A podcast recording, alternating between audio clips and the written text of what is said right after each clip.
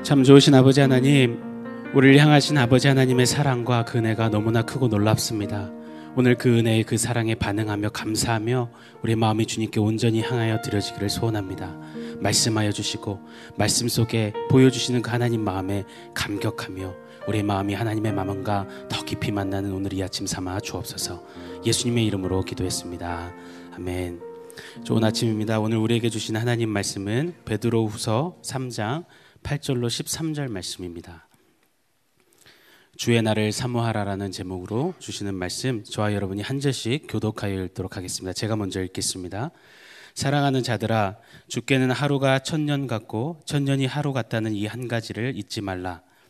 주의 약속은 어떤 이들이 더디다고 생각하는 것 같이 더딘 것이 아니라 오직 주께서는 너희를 대하여 오래 참으사 아무도 멸망하지 아니하고 다 회개하기에 이르기를 원하시느니라. 그러나 주의 날이 도둑같이 오리니 그 날에는 하늘이 큰 소리로 떠나가고 물질이 뜨거운 불에 풀어지고 땅과 그 중에 있는 모든 일이 드러나리로다. 이 모든 것이 이렇게 풀어지리니 너희가 어떠한 사람이 되어야 마땅하냐? 거룩한 행실과 경건함으로 하나님의 날이 임하기를 바라보고 간절히 사모하라. 그날에 하늘이 불에 타서 풀어지고 물질이 뜨거운 불에 녹아지려니와 우리는 그의 약속대로 의가 있는 곳인 새 하늘과 새 땅을 바라보도다. 아멘. 오늘 본문을 포함해서 이 베드로 후서를 읽는 내내 두 가지 큰 줄기가 교차됨을 보게 됩니다. 먼저는 심판이지요. 그리고 심판 그 속에서 마치 감추시듯이 흘려보내시는 하나님의 마음. 이 두 줄기가 이렇게 크로스됨을 깊이 느낄 수 있습니다. 심판의 무시무시하고도 엄중한 분위기 그 한복판에서 하나님의 마음이 또 흐르고 있음을 볼 수가 있습니다. 어, 오늘 본문 전이었던 어제 본문에서는 진실한 마음, 순결한 마음을 우리에게 요하셨습니다. 순결한 마음을 요하셨던 주님이요. 당신의 그 순전하고도 완전하고 깊으실 뿐만 아니라 진실하신 그 마음을 또한 오늘 우리에게 쏟아내듯 말씀하시고 보여주시고 있다라고 믿습니다. 우리 8절을 함께 읽겠습니다. 같이 읽습니다.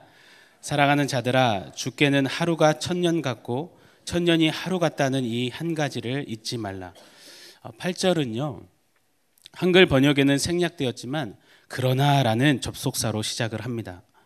오늘 본문이 있기 직전까지 노아 홍수 때처럼 아니요. 그보다 더한 불사르는 심판이 임할 것임을 험히 하나님께서는 선포하셨습니다. 말씀하셨습니다. 그 맹렬한 불사르는 그 심판이 선언되었지만 오늘 본문은요 또 그러나 하면서 시작을 하세요. 그러나 사랑하는 자들아 하면서 말씀하고 계십니다. 사랑하는 여러분, 어, 임박한 심판의 이 마지막 때를 살아가는 우리입니다. 이 세상의 끝을 향해서 우리는 오늘도 뚜벅뚜벅 걷고 있습니다. 아기 예수로 오셨던 우리 예수님은요, 이젠 철장 권세를 가지시는 심판주로 다시 오십니다. 회개하라, 천국이 가까웠느니라. 회개하라, 만물의 마지막이 가까웠느니라. 이미 주님의 이 심판은 선고되었고 시작되었습니다. 불사르는 심판이 주님 말씀 따라 곧 들이닥칠 것입니다. 그런데요, 하나님은 그런 심판의 말씀 속에서요, 그런 와중에서 이렇게 말씀하시는 거예요. 심판이지만 심판이 곧 임할 거지만 그러나 사랑하는 자들아 그러나 사랑하는 내 아들아 그러나 사랑하는 내 딸아 그러나 사랑하는 누구누구야 우리 이름 석자를 부르신다라고 믿습니다. 저는 이 두 단어 그러나 사랑하는 자 이 두 단어가 복음을 가장 밀도 있게 우리에게 함축하여서 축약하여 가르쳐 주고 있다라고 소개해 준다라고 믿습니다. 심판과 더 어울리는 본질상 진노의 자녀라는 표현과 더 부합해 보이고 영원 형벌과 더 그림이 맞는 우리입니다.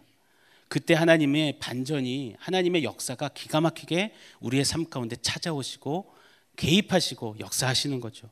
넌 본질상 진노의 자녀가 맞지만 그러나 사랑하는 자야 하시며 찾아오신 겁니다. 너는 심판받아 마땅하지만 그러나 사랑하는 내 아들아 하면서 주님은 우리에게 다가오셨습니다. 너는 영원 형벌 받는 그 운명이지만 그러나 사랑하는 내 딸아 하면서 우리에게 찾아와 주신 거죠. 그렇게 우리 영혼에 가장 기가 막히고 완전한 역전과 반전을 이루신 그 그러나 사랑하시는 하나님. 하나님에 대한 여러 이름이 소개됩니다. 여호와 이레, 여호와 니시, 여호와 샬롬. 그런데 오늘 우리가 다시 한번 되뇌어야 하는 그 높으신 주님의 이름이 있다면 그러나의 하나님 아닌가 생각합니다. 우리 삶에 그러나 내가 너를 사랑하노라 하시며 찾아오신 그 그러나의 하나님 말입니다. 그렇다면요, 사랑하는 성도 여러분, 오늘 심판이라는 무대 위를 살아가는 우리의 삶 속에서 우리는 이렇게 외쳐 불러야만 합니다. 그러나 나를 사랑하시는 하나님 하고 말입니다. 고난이라고요, 역경이라고요, 아픔이라고요, 괴로움이라고요, 눈물 지음이라고요. 그 자리에서 우리는 꺼이꺼이 울수 있지만 그때 놓치지 말아야 하는 고백이 있습니다. 그러나 나를 사랑하시는 하나님 하고 말입니다. 다소 요란하고 소란소란한 우리의 삶의 자리일 수 있습니다. 우리의 가정일 수 있습니다.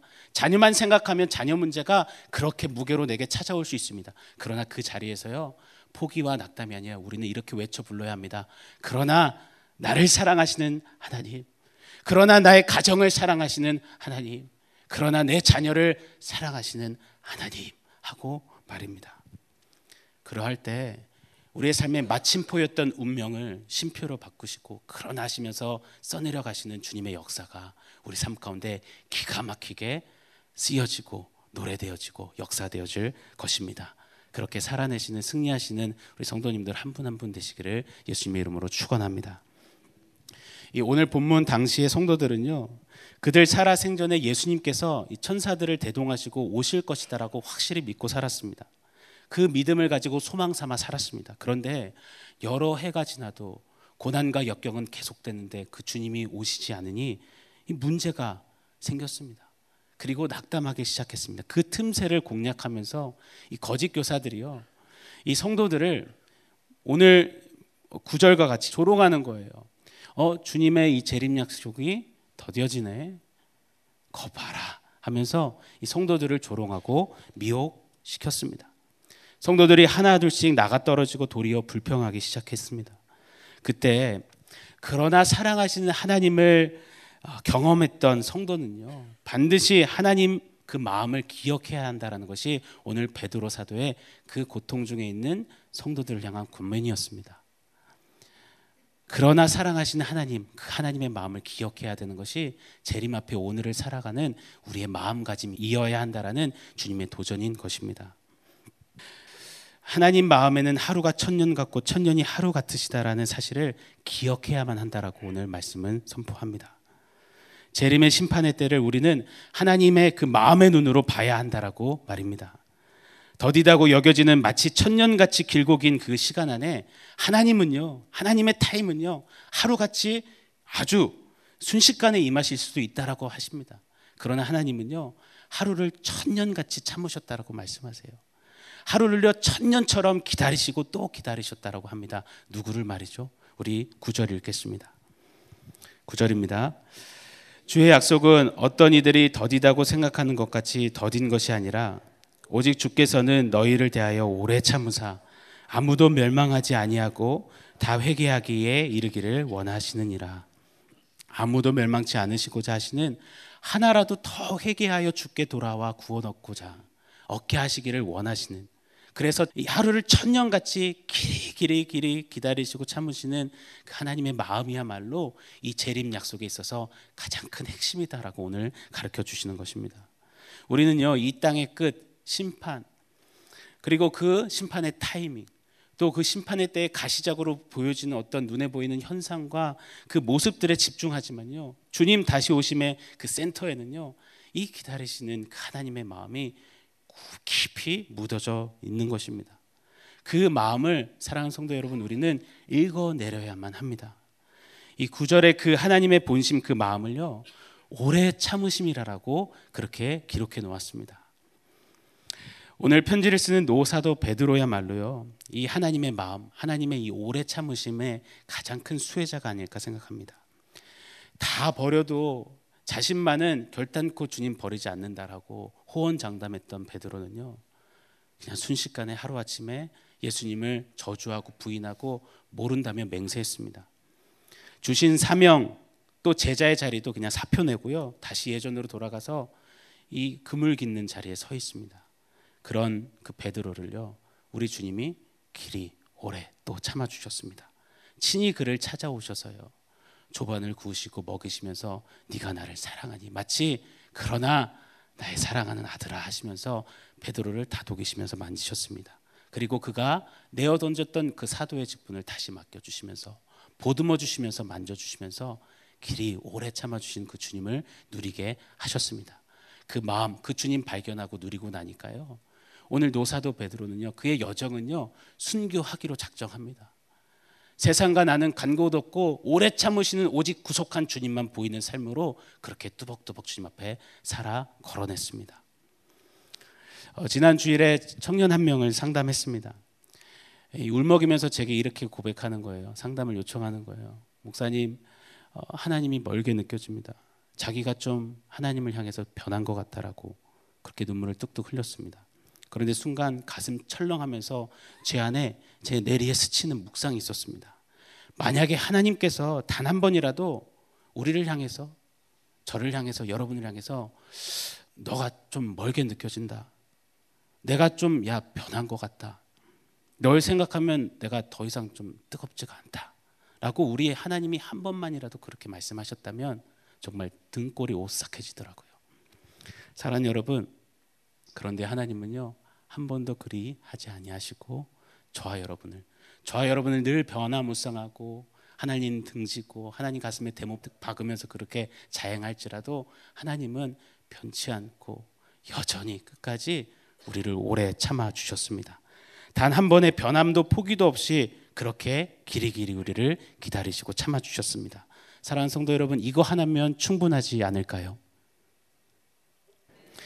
이 세상 그 누가 나를 그토록 오래 참아주며 나를 변치 않고 품어주겠습니까? 온 세상 날 버려도 주 예수 안 버려 그까지 나를 돌아보시니 그 주님이 세상 다 버릴지라도 나를 붙잡으시고 나를 변함없이 기다려 주신다면 그것이야말로 우리의 능력이고 힘이고 오늘을 넉넉히 살아낼 수 있는 동력이 아니겠습니까? 이 사실 하나면 게임 끝인 것입니다.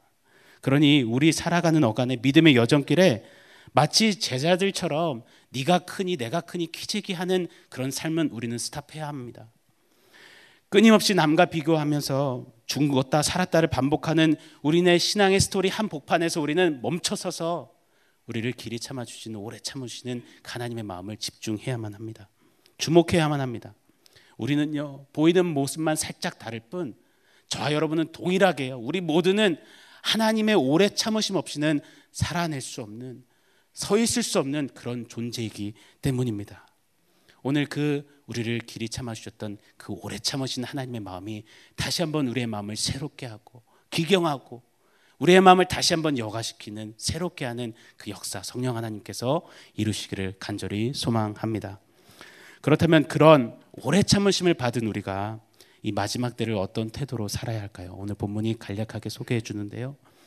첫째로 깨어 있어야 합니다. 우리 10절을 읽도록 하겠습니다. 같이 읽습니다. 그러나 주의 날이 도둑같이 오리니 그날에 하늘이 큰 소리로 떠나가고 물질이 뜨거운 불에 풀어지고 땅과 그 중에 있는 모든 일이 드러나리로다. 우리 주님이 오래 참아 주시지만 그러나 결코 영원히 참고 기다리시지는 않는다는 사실을 꼭 기억해야만 합니다. 하나님의 때에 오래 참으심이 종료되고 주님의 날은 그 재림은 반드시 이루어지고야 말 것입니다. 10절은요. 또 12절에 반복해서 설명하는데요. 하나님께서 친히 하늘과 땅을 불로 심판하시는 모습을 상세히 그려내도 우리에게 보여주십니다. 이 물질이 풀어진다 할 때 이 물질은요 헬라 철학에서는 이 우주를 이루는 그 본질, 원소, 즉 천체를 말할 때 쓰는 표현입니다. 즉 하늘과 우주 이 천체 전체를 하나님께서는 불로 심판하신다라는 거. 이 풀어진다라는 말은 파괴된다라는 거예요. 그렇게 파괴하신다라는 거예요. 땅의 모든 것이 드러난다라는 말은 다 타버리고 없어진다라는 말입니다. 그렇게 하나님 재림의 때 심판은 반드시 이루어질 것을 소개하십니다. 천지를 창조하셨던 그 창조주 하나님께서 이제 천지를 불로 심판하시는 심판의 주로 다시 오심을 명확히 우리에게 보여주십니다. 현장감 있게 생동감 있게 우리에게 그려내 소개하십니다. 이처럼 주님의 날은요 추상적이고 형이상학적인 그런 개념이 아니라요 실질적이고 실제적으로 반드시 도래하는 우리 가운데 이 땅 가운데 반드시 실현될 것임을 말씀해 주고 계시는 것입니다. 그런데 주목할 것은요. 그 날이요. 그 주님의 날이 그 심판이요. 마치 도둑같이 임할 것이다라는 사실입니다. 도둑처럼 예고 없이 긴박하게 또 예측 불가하게 임할 것이다라는 것입니다. 여러분 도둑은요 대낮에 사람들이 다 멀쩡하게 깨 있을 때 오지 않습니다. 그 어떤 도둑도요 내가 언제 어디 가겠다라고 미리 얘기하고 가는 도둑은 없습니다. 그거는 그냥 영화나 드라마에 있는 영웅담 같은 이야기입니다. 도둑은요, 모두가 잠자는 그 시간에 잠들어 있는 곳을 찾아갑니다. 오늘 이 도둑처럼 그 주의 날이 임한다라는 이 표현은 무슨 의미냐면요. 깨어 있지 않는 자들에게는 이처럼 잠들다가 아불싸 화들짝 놀라는 그 찰나에 도둑같이 주의 날이 임하고야 말 것이라는 사실입니다. 그러나요 반대로 역으로요 깨어 있는 자들에게는 그날이 도리어 축제요 신랑을 만나는 혼인 잔치가 되어질 거라는 뜻입니다. 그러니 우리는 깨어 있어야만 합니다. 잠들지 말아야만 합니다. 오 성령께서 혹여나 잠들어 있는 우리 영혼을 다시 오늘 말씀으로 깨우시기를 소망합니다. 우리 예수님이요 깨어 있으라고 그렇게 우리에게 명하셨어요. 우리 마태복음 24장 42절로 44절 읽어 보겠습니다. 같이 있습니다. 그러므로 깨어 있으라. 어느 날에 너희 주가 임할는지 너희가 알지 못함이니라. 너희도 아는 바니 만일 집 주인이 도둑이 어느 시각에 올 줄을 알았더라면 깨어 있어 그 집을 뚫지 못하게 하였으리라. 이러므로 너희도 준비하고 있으라. 생각하지 않은 때에 인자가 오리라. 마태복음 25장에 어, 한 비유는요. 예수님께서 이런 비유를 드셨는데 등을 들고 신랑을 기다리는 열 처녀의 비유를 소개하셨습니다. 여러분 그 이야기 기억하시죠? 열 처녀 중에 다섯 처녀는 어리석대요. 신랑이 더디 오니까요. 그만 졸고 그냥 그냥 안주했습니다. 근데 어디선가 신랑이 오셨다라는 말을 듣자 화들짝 놀라서 그때야 비로소 이 등을 키려고 기름을 찾아 그냥 정신없이 돌아다닙니다. 그때 혼인 잔치는 시작되고 문은 닫혀버립니다. 사랑하는 여러분, 오늘 이 말씀 앞에서 어리석은 이 다섯 처녀와 같은 그 조는 자리, 신랑을 맞이 못하는 그 자리에 서지 않으시는 우리 성도님들 되시기를 축원합니다.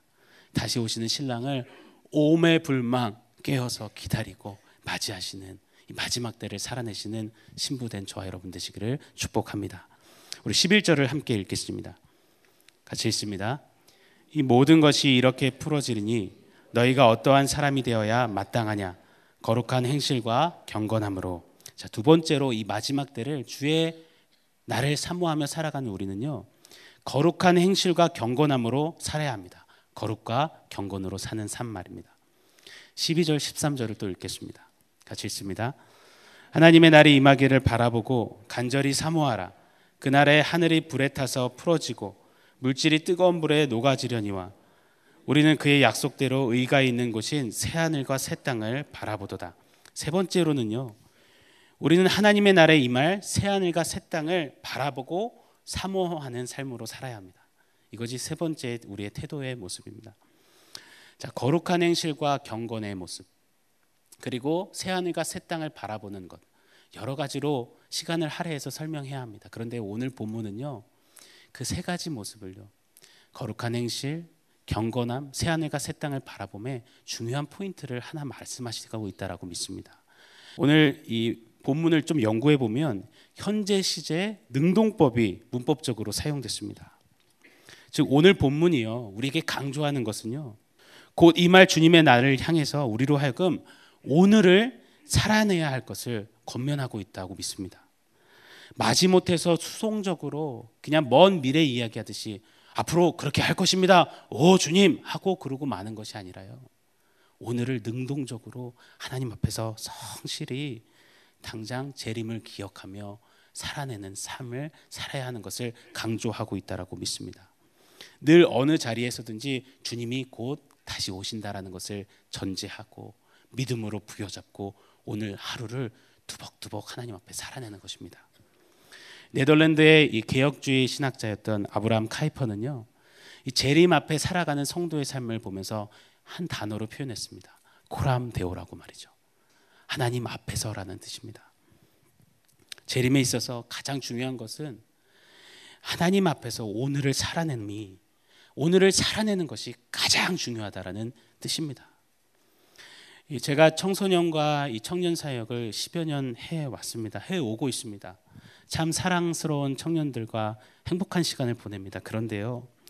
그렇게 함께 걸어오면서 참 가슴 한 켠이 아프고 아릴 때가 있습니다. 언제냐면요. 주님 다시 오심에 대해서 그닥 관심 없는 태도를 보일 때입니다. 그냥 무덤덤해 보일 때 말입니다. 그러면서 늘 앞으로의 미래와 비전만을 노래하는 청년들의 모습을 보면 안타깝습니다. 초대교회 성도들은요 마라나타 주여 오시옵소서 주여 속히 오시옵소서를 늘 읊조리며 그것을 고대하며 기리며 부여잡고 살았습니다. 그런데 그 모습이 보이질 않습니다. 주님 다시 오심을 준비하며 예비하며 삽시다 라는 이 외침이요 마치 그냥 공허한 메아림처럼 울려질 때가 참 가슴 아픕니다. 청년들과 청소년들의 모습만은 아닌 것 같아요. 바삐 살아내는 제 모습이기도 하고요. 이 자리에 함께 바삐 오늘을 살아내시는 우리 성도님들의 모습이 아닐까 두렵고 떨림으로 생각합니다. 마치 코앞에 닥친 심판 앞에서 먹고 마시고 시집가고 장사가는 게 전부인 양 살아냈던 노아 홍수 때처럼 어쩌면 주님의 날 그 재림을 대하여는 우리의 태도가요. 그럴 수도 있겠구나라는 생각이 오늘 말씀을 준비하고 묵상하는 내내 깊이 파고들듯이 제 안에 울리듯 도전이 되었습니다.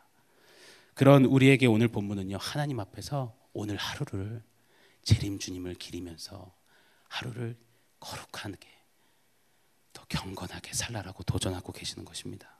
사랑하는 여러분 오늘 우리가 좀 말씀 부여잡고 기도했으면 좋겠습니다. 성령님 나의 오늘이 오늘 하루가 더 거룩히 거룩하신 주님을 기준하여서 거룩하신 다시 오실 주님을 바라보며 거룩한 행실로 살아낼 수 있도록 오 성령님 나의 하루가 입으로만 주여 주여 입으로만 은혜와 사랑을 외치는 경건의 모양새뿐만 아니라 나의 오늘이 경건의 능력을 살아내는 삶이 되도록 역사하여 주옵소서. 성령께서 그렇게 역사하시리라고 믿습니다. 아울러서요. 순교하기로 작정한 베드로는 인간의 눈으로 봤을 때는 고난이요 역경 같은 자리를 걸어왔습니다. 그런데 그 자리를요 베드로는요 그 주님을 마음을 누리면서요 새 하늘과 새 땅을 그 자리에서 누렸다라고 오늘 본문은 그 누린 베드로가 권면하고 있는 것입니다. 단순히 미래에 들어갈 천국 땅을 그냥 언제 들어가려나 고대하고 바라보는 삶이 아니라요. 당장 오늘을 그 천국을 누리면서 살아냈던 베드로였습니다. 이 땅을 걸으면서 하늘을 살았던 베드로처럼요. 믿음의 선진들도 늘 한결같이 그렇게 주님 앞에 살았습니다. 높은 산이 거친 들이 초막이나 궁궐이나 그 어딜지라도 주 예수 함께 계신 곳이 그 어디나 내게는 하늘나라입니다라고 그렇게 살았던 것이죠. 사랑하는 성도 여러분, 오늘 우리가요 새 하늘과 새 땅, 장차 우리가 이를 저 본향을 간절히 고대하며 사모하며 나아갈 뿐만 아니라 오늘 하루가요 우리 안에 함께 하시는 그 주님으로 인하여서 높은 산일지라도 거친 들일지라도 고난일지라도 아픔일지라도 눈물지음일지라도 그 주님 때문에 천국을 이루면서 살아내시는 우리가 되기를 소망합니다. 그것이 오늘 본문이 주의 나를 사모하는 우리가 살아가는 태도임을 가르쳐 주고 있습니다. 그렇게 주님 앞에 주님 오시는 그날까지 살아내신 우리 성도님들 한분 한 분 되시기를 예수님의 이름으로 축원합니다. 우리 함께 기도하겠습니다. 하나님 주님의 날을 사모하며 오늘 하루를 하나님 앞에서 살아내기를 소망합니다. 거룩히 구별되게 하시고 경건의 능력으로 살아내도록 성령님 도와주시옵소서. 새 하늘과 새 땅을 바라면서 그 어디나 주님과 함께 천국을 누리며 사는 오늘 한 날 한날이 되도록 주님 역사하여 주옵소서. 무엇보다도 오래 참으심으로 나를 사랑하시는 그 하나님의 마음을 더 깊이 깨닫고 발견하고 감격하는 그런 오늘 한 날이 되도록 주님 내 안에 역사하여 주시옵소서. 그렇게 하시 주님을 기대하며 예수님의 이름으로 기도합니다. 아멘.